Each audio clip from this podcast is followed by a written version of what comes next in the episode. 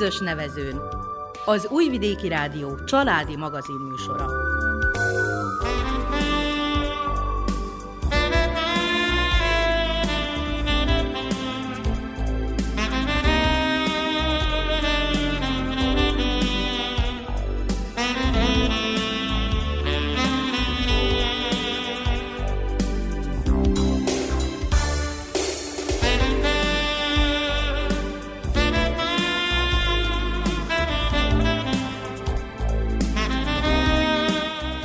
Tisztelettel köszöntjük a hallgatókat a mikrofonnál Nánás Jánikó. És Miklós Csongor. A zenét Verica Poljákovics válogatja, a műszaki munkatársunk Dragán Vukmirovics.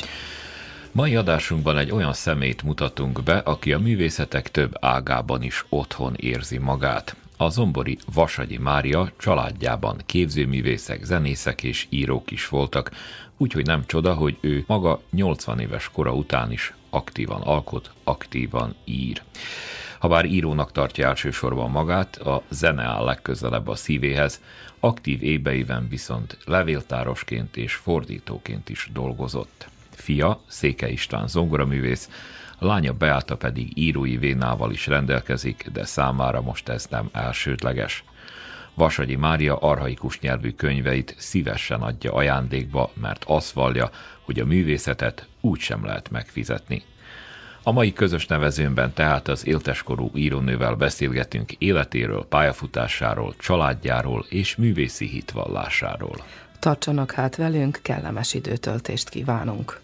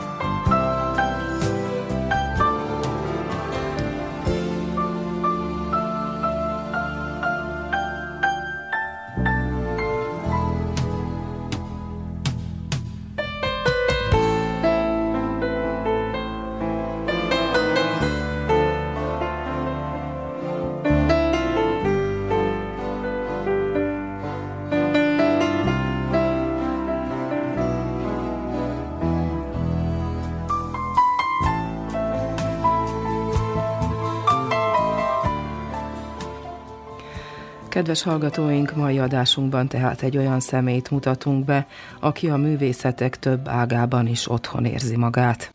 A zombori Vasagyi Mária családjában képzőművészek, zenészek, írók is előfordultak, és ő maga is 80 éves kora után is aktívan ír. Ahhoz azonban, hogy belássa magát a zenébe és az irodalomba, sokat kellett tanulnia, meséli az írónő, akitől most bemutatkozást kérünk.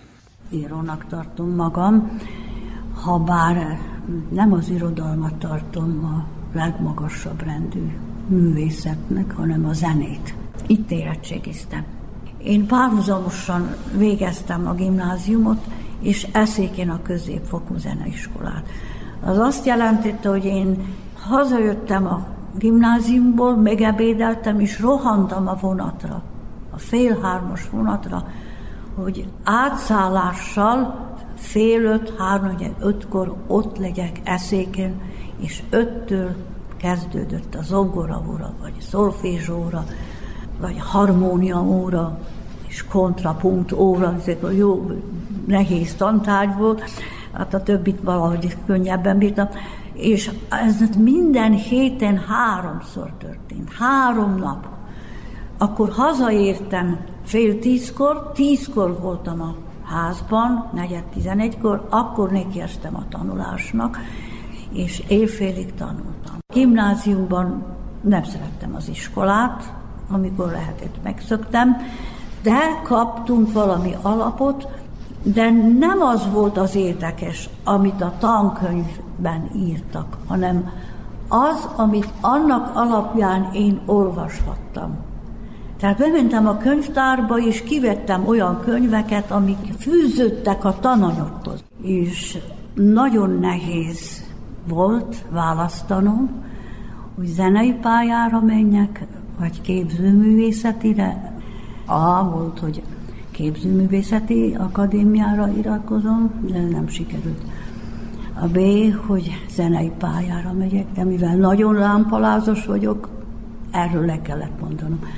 A C pedig akkor már második éve volt, hogy megnyílt a magyar tanszék. És akkor anyám azt mondta, hogy ez, ez neki nagyon jó lenne. Hoppá, hát irodalom. Na, erre fölbeiratkoztam a magyar tanszékre. Érdekes volt ott tanulni, rengeteget kellett olvasni, a nyelv érdekelt nagyon. De az volt, hogy Olga néni egyszer bizony megbuktatott. Pamela Olga. Bizony. Tehát a tanszéken gyakorlatilag egyetemista korában már írogatott. Hogy nem még a gimnáziumban, de nem volt sikerem, mert a magyar tanárom, Isten nyugosztalja azt mondta, hogy nagyon erős balladai félhomályban írok, és hát nem tudtam megérteni, hogy mi az a balladai félhomály az én akkori kis novellácskáimban, de ott akkor azoknál novelláknál más téma is volt, is illetve probléma, azokat, hogyha véletlenül valahol leközlik, akkor az apámat szépen bedutyítsák. Mert azok olyan novellák voltak, például egy volt, aminek az a címe, hogy a lisztes fiú. Hogy azt a fiút, aki nincsen egészen rendben, ez az én első novellám volt. Abban a malomban alkalmazzák, mint fizikai munkást, aki a zsákokat cipeli, mely az apjának a tulajdona volt. De jöttek a partizánok, a kommunisták, és elvették. És a fiút aztán, mivel süket néma is volt, hát ezt a fiút megalázták, és, és szóval én erről írtam egy novellát. Most, hogyha én ezt valahova elküldöm, nem, hát ne, nem is nyomtatták volna ki. Hát én láttam az igazságtalanságot akkor, de látom most is az igazságtalanságot, és bizony megírom.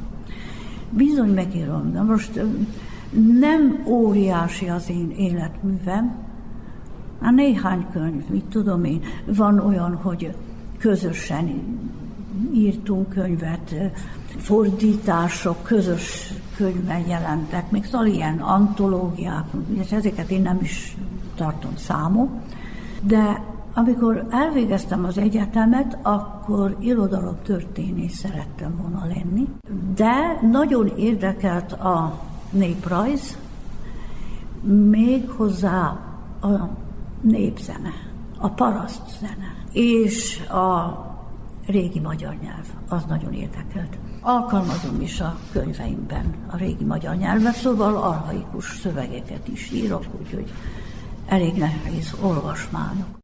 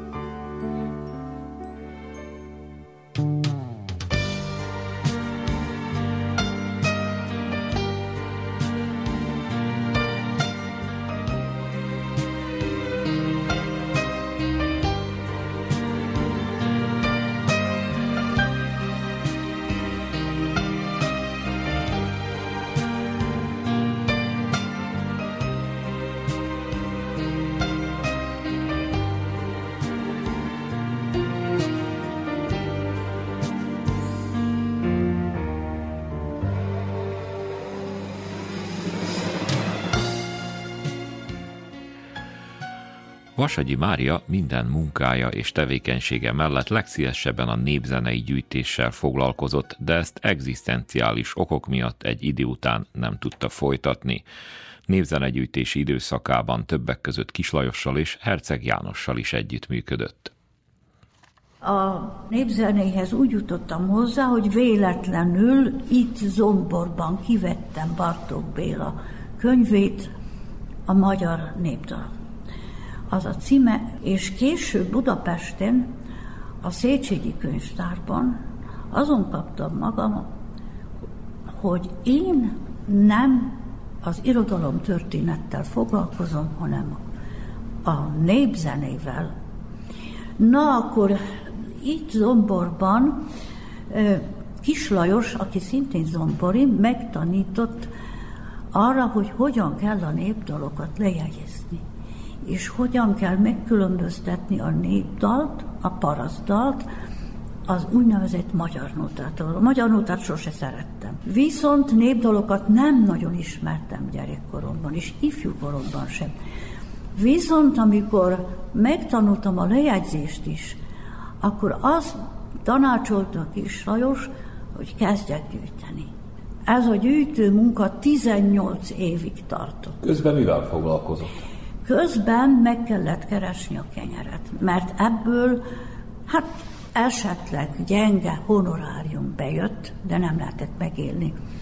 Rajtam kívül úgy érzem, hogy a Penavin Olga és a Matjevics megboldogult kollégám, igen, és talán még néhányan vették komolyan az én munkámat. Közben fordítónak mentem a megyeházára. Ez egy nagyon rossz munkahely volt. Bükkfa nyelvről bükkfa nyelvre fordítani. Ülésanyag, stb. Ez nekem nem tetszett. A levéltár viszont, a történelmi levéltár nagyon érdekelt. Ja, közben novellaírás folyt. A levéltárban, hát ott az csodálatos volt. Tehát ott milyen régi kéziratok az egész régi zambor, az egész régi bácska előttem volt. De csak másfél évig, mert közben megbetegedtem, az a, az a por, ami ott van, az a mikropor, tulajdonképpen az a hamu, amivel itatták valamikor a kéziratokat. Azt én beszívtam, és megbetegedtem. Tehát másfél év után el kellett mennem. Na most hova? Akkor Herceg János ez 70-ben volt, amikor a Dunatál megindult, itt egy lap. Ez egy nagyon, igen, igen provinciális lap volt, ezt meg kell mondani. Az újságírók nem tudtak magyarul rendesen. Nekem kellett lektorálnom és írni. Na most hát én miről írjak, én nem értek a gyárakhoz, nem értek a... Hát mondom, tudjátok mit, ti jártok terepre, megyek veletek. Bejártuk Baranyát, Szlavóniát, Nyugat-Bácskát, úgyhogy az én gyűjtési területem a 18 év alatt egész Topolyáig terjedt. Topolyán is gyűjtöttem elég sokat. De Apatinban is gyűjtöttem méghozzá cigányoktól, az apatini román cigányoktól. Meg is jelent egy könyvben, aminek a címe Föld, Föld, Herceg János adta ezt a címet, csak úgy jelenhetett meg, hogyha minden egyházi Istenre, Jézusra vonatkozó szót vagy szöveget abból kitörölök. De most itt viszont erre a könyvre egy nagyon szép díjat kaptam, amire az összes díjaim közül a legbüszkébb vagyok. Mert Apatin községben nem jelent meg magyar könyv, hát talán a század elején. Akkor gyűjtöttem zombori szerbektől csodálatos dolgokat, szerb betlehemezést például. Hát az, az, az valami érdekes. Ez egy nagyon komoly munka. Visszajött a magnetofon, de nem ilyet, hanem ilyen nagy orsost és a cipelek. Nos, Herceg János tisztelte a munkámat, és azt mondta, hogy ez okvetlen kell folytatni, és, de ő kint él Batinán. És én Batinán kezdtem a gyűjtést. És megvárt mindig a kompnál, kiszálltam, és segített vinni a magnetofont. Úgyhogy mentünk a hegybe, már ő tudta, hogy melyik néni énekes, hol vannak az énekes bácsik, és kik azok, akiktől én gyűjthetek. Akkoriban a királyernő, akkor Bodor Anikó, és én, mi hárman voltunk, akik lejegyeztünk népdalokat. Én aztán a tánclejegyzést, a lábán féle tánclejegyzést is megtanultam, hogy táncokat is gyűjthessek, és táncokat is gyűjtöttem. És le is jegyeztem. Otthon megvannak ezek a lejegyzéseim. Az anyag, amit gyűjtöttem, a Zentai Múzeumnak adtam át, és az ott átható. Herceg János mondta, jó, jó, Mari, ezt csak ezt csinálni kell, ezt kell nekünk. Ő volt, aki ezt nagyon helyeselte. És a család. A család volt, aki mellettem állt.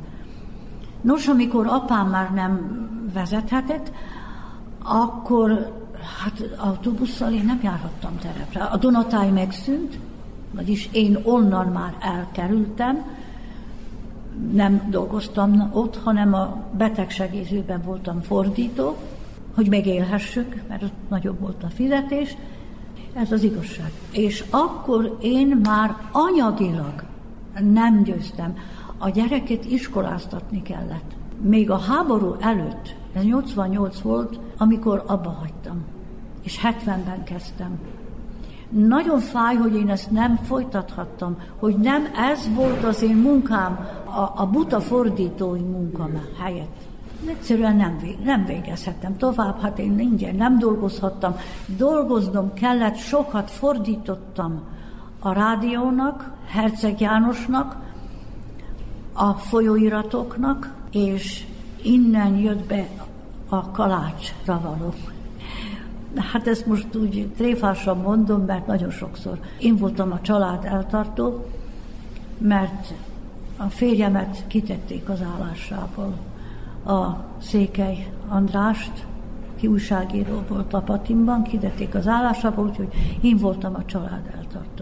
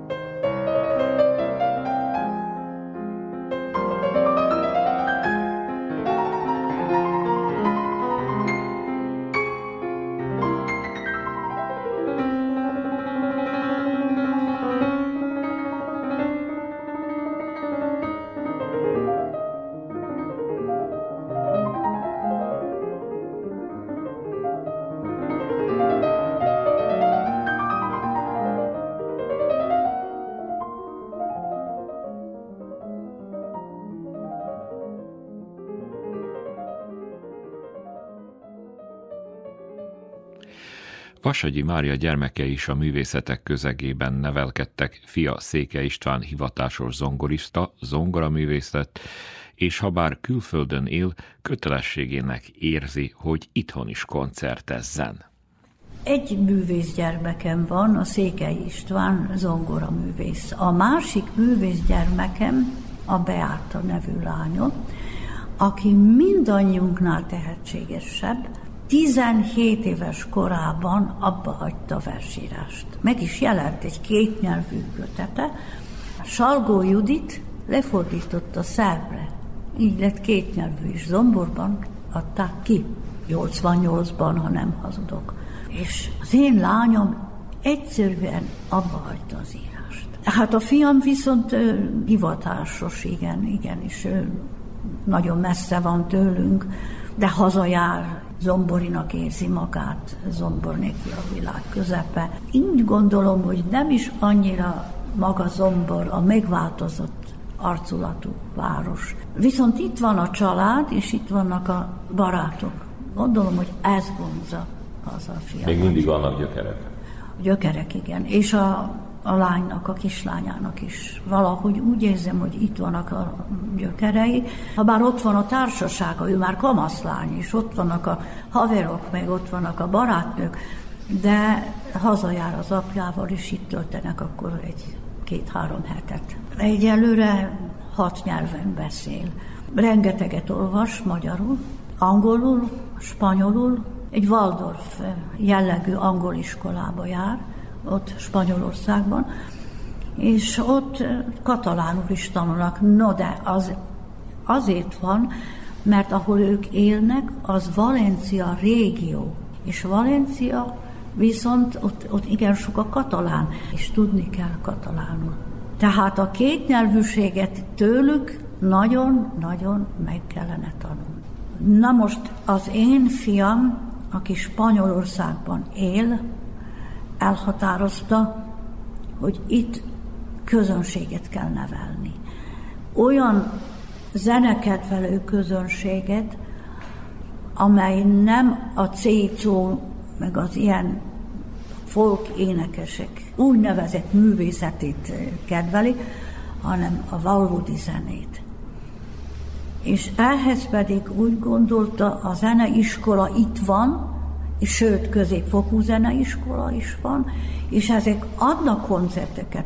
De a koncertekre főként a, a szülők mennek el, és a rokonság. Egy olyan zenekart kell létesíteni, amelyek a hangversenyeire a, a város szélesebb közönsége is eljár. És így az idén januárban a fiam újra alakította a filharmóniát. Jó néhány koncertje volt, nem csak Zomborban, Szabadkán, Apatimban, hát most már nem is tudom, hogy hol, most is lesz egy újévi koncertje, ez olyan népszerű zenéket előadó koncert lesz, Strauss, meg ilyesmi. Szóval ilyen célja van a fiamnak, hogy ezt fenntartani, de három fiatalember, hát fiatalember, a 40 fölüliek, akik ezt létesítették, mellette még kettő, a Juhász Rafael, és aki a karmester, az a Milán Radisics. Tehát mondhatom, hogy egy szerb gyerek, egy magyar gyerek és egy zsidó gyerek. Ennek a zenekarnak mindenkihez kell szólnia. De most attól félek, de rettenetesen félek. És nem szeretném, ha a fiam hallaná ezt, amit mondok, hogy nehogy megint a széthúzás legyen a halála. Ez az erős benyomása a mi közösségünkről. Ez, ez az én erős benyomásom, és ilyen szellemben írom a könyveimet.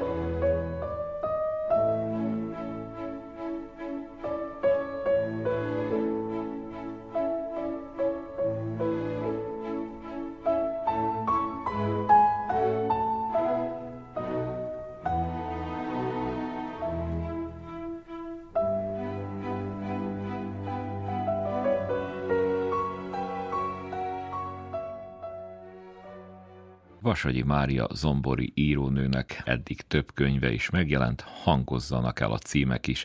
A Kruszpér udvar angyalai, a Cézár, Fabella Domi, Pokolkerék, az Eszter könyve és antológiákban is jelentek meg elbeszélései.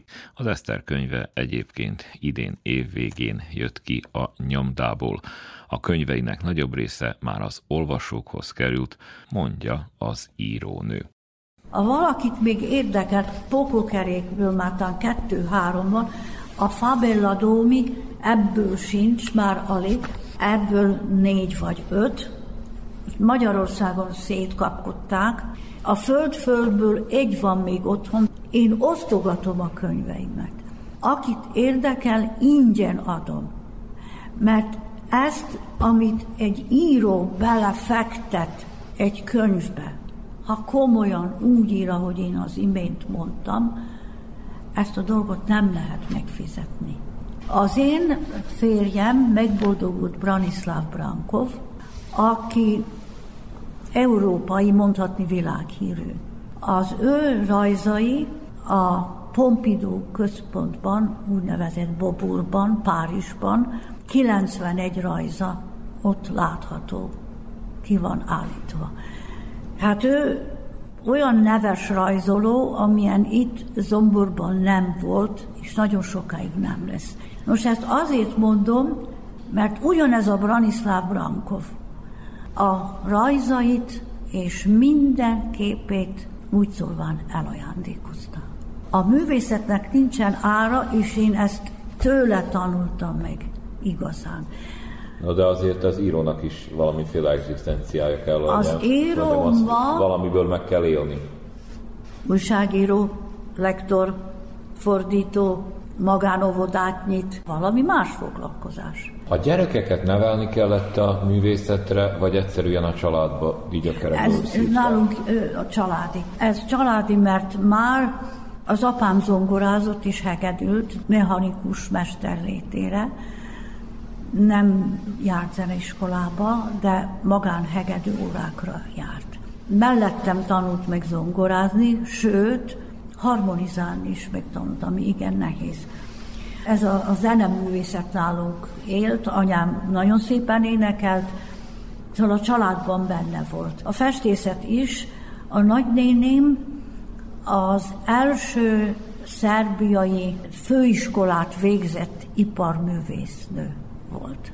Kiállításokra jártam a múzeumban, minden kiállítást megnéztünk, anyám nagyon szerette az irodalmat, nagyon sokat olvasott, és azon kívül a festészetet nagyon szerette, és minden erre vonatkozó könyvet meg kellett vennünk, és bevallotta már az utolsó éveiben, hogy nagyon szeretett volna ő is író lenni. De hát akkoriban ez lehetetlenség volt. Na most, ami a székely családot illeti, ott pedig a zene jelen volt. Úgyhogy a nagynéni zenetanárnő volt, ő, Bécsben tanult, és Újvidéken tanított a zeneiskolában, az ő lánya Salgó Judit író. Úgyhogy művészet benne volt a családban, és az, hogy én milyen pályára megyek, az rám bízták. Maga is így csinálta a gyerekekkel? Én is így csináltam, soha nem mondtam azt, hogy most tanuljatok. Hát amennyit tanultak, tanultak, jó tanultak, szorgalmasak voltak, de a fiam három éves korában kezdett zongorázni. És akkor nagy problémáink voltak, mert hát én tanítottam. Na, amennyit tőlem tanult, hát megtanult valamennyit.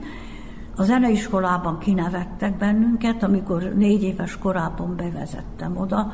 Trakcse zeneigazgató, kinevetett bennünket, aztán az utódja is kinevetett bennünket, hát hogy ilyen kicsi gyerekkel ki fog itt foglalkozni. Hát akkor jártunk minden második hétvégén Újvidékre, és ott Dungyerov Bilica néni, egy nagyon aranyos, idős zongora tanárnő foglalkozott Istvánnal, 11 órától délután kettőig, három óra hosszat. Hát, hát az, az csodálatos volt, sokat köszönhet neki, de aztán végül itt Utasi Valéria, itteni zongora tanárnő, akkor a gyerek öt éves elmúlt, akkor azt mondta, hogy vigyem el, foglalkozni fog vele. Na akkor, akkor beindult itt valahogyan.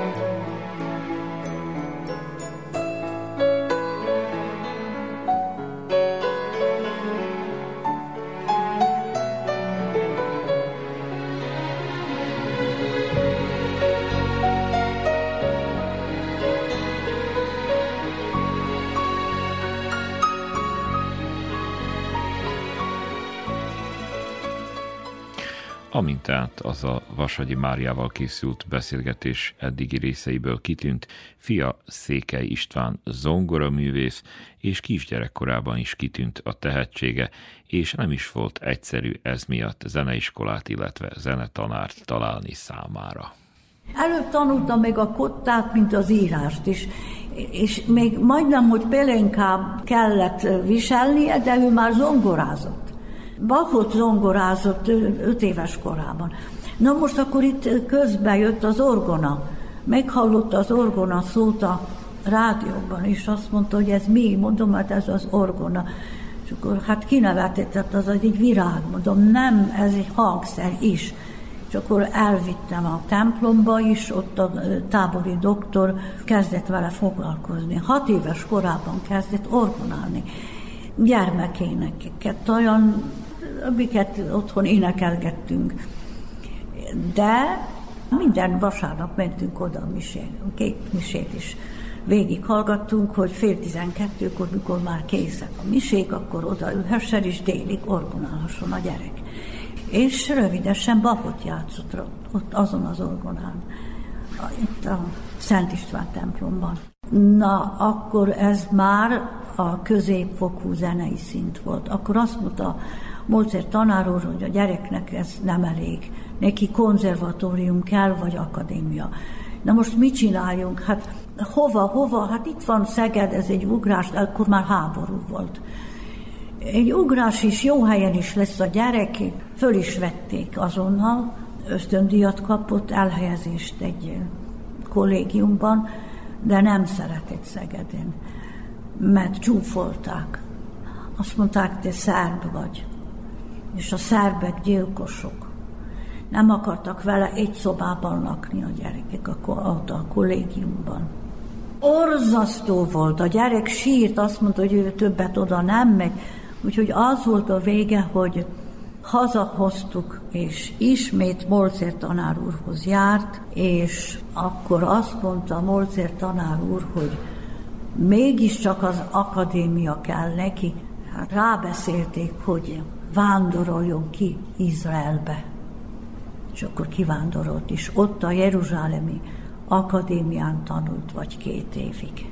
És ott is családi gyökerek kapcsán a De, igen, vol, hát igen, a székelyék, erről nagyon nehéz beszélni, alig maradt néhány a székelyek közül, de azok oda kivándoroltak. És ők fölkarolták. Úgyhogy hétvégenként nem Jeruzsálemben éltek ők, hanem, hanem Holónban, egy kisebb város. De fölkarolták a gyereket, de a gyereknek meg kellett tanulni hat hét alatt héberül, meg is tanult, és nagyon jó volt, de akkor ott is háború, rengeteg volt a terrortámadás, autóbuszra felszállni veszélyes volt, és akkor azt mondtuk, jöjjön haza. Aztán elkerült Kecskemétre, a Kodály intézetbe is. Ott elvégezte a, azt az egyetemet tulajdonképpen, de nem, nem volt megelégedve a tudásával. Ő most sincs állandóan újabb, újabb, újabb dolgokat tanul, és bővíti a tudását, és akkor elkerült a brüsszeli királyi akadémiára.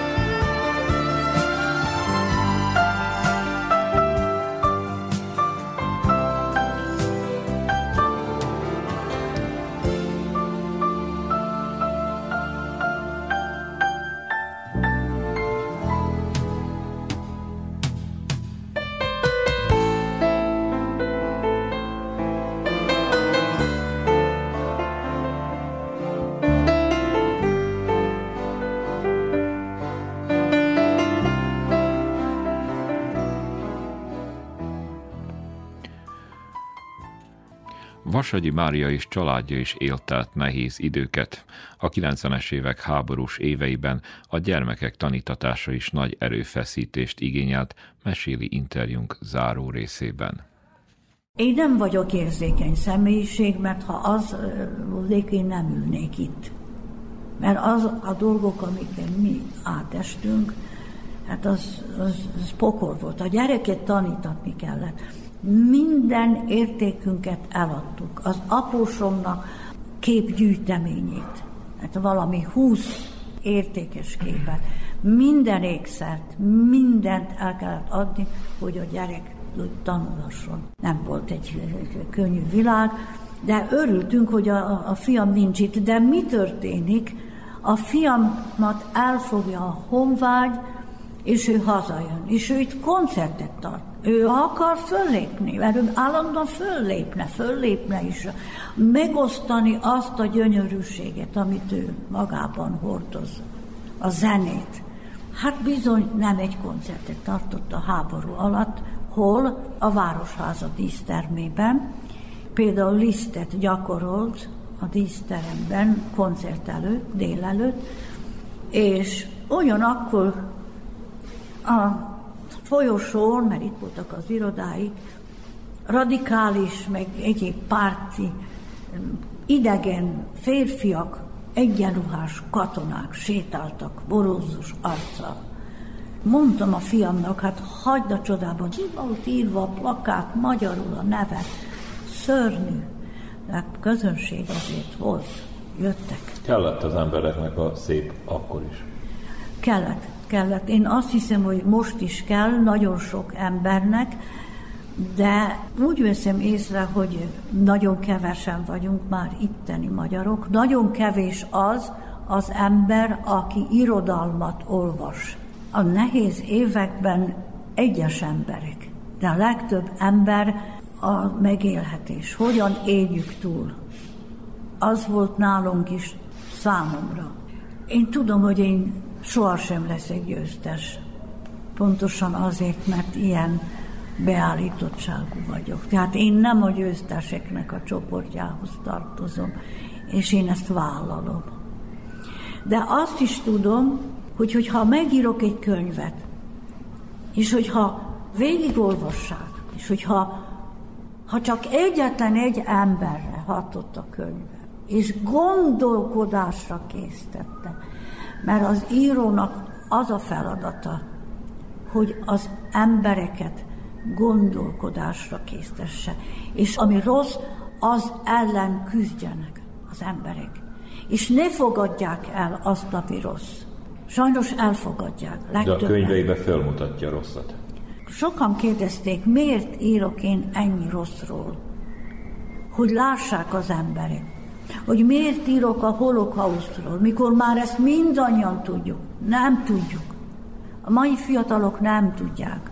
Azon kívül ezt állandóan kell ismételni, hogy ez többen soha meg ne ismétlődjék. Ami az én életemet illeti, én teljesen remete életet élek, sehova nem járunk, és hozzánk nem jár senki, Ez még jó. sehova. Jó. Azért jó, mert tudok alkotni. Így tudok elmélyedni a gondolataimban. Mert hogyha én minden másnap eljárnék társaságba, nagyon jól érezném magam. Én szeretek menni cukrászda, meg De nem szereti magát jól érezni akkor? Az nem elég. Nincs nekem most már annyi időm, hogy én társaságba is járjak, és oda-haza írjak most is. Most is hány könyvet írok? Egy könyv, egy, kettő, még a monográfia, három könyvet írok most egyszerre otthon. Tehát ezeket a könyveket még be kell fejeznem. És nekem van még témám.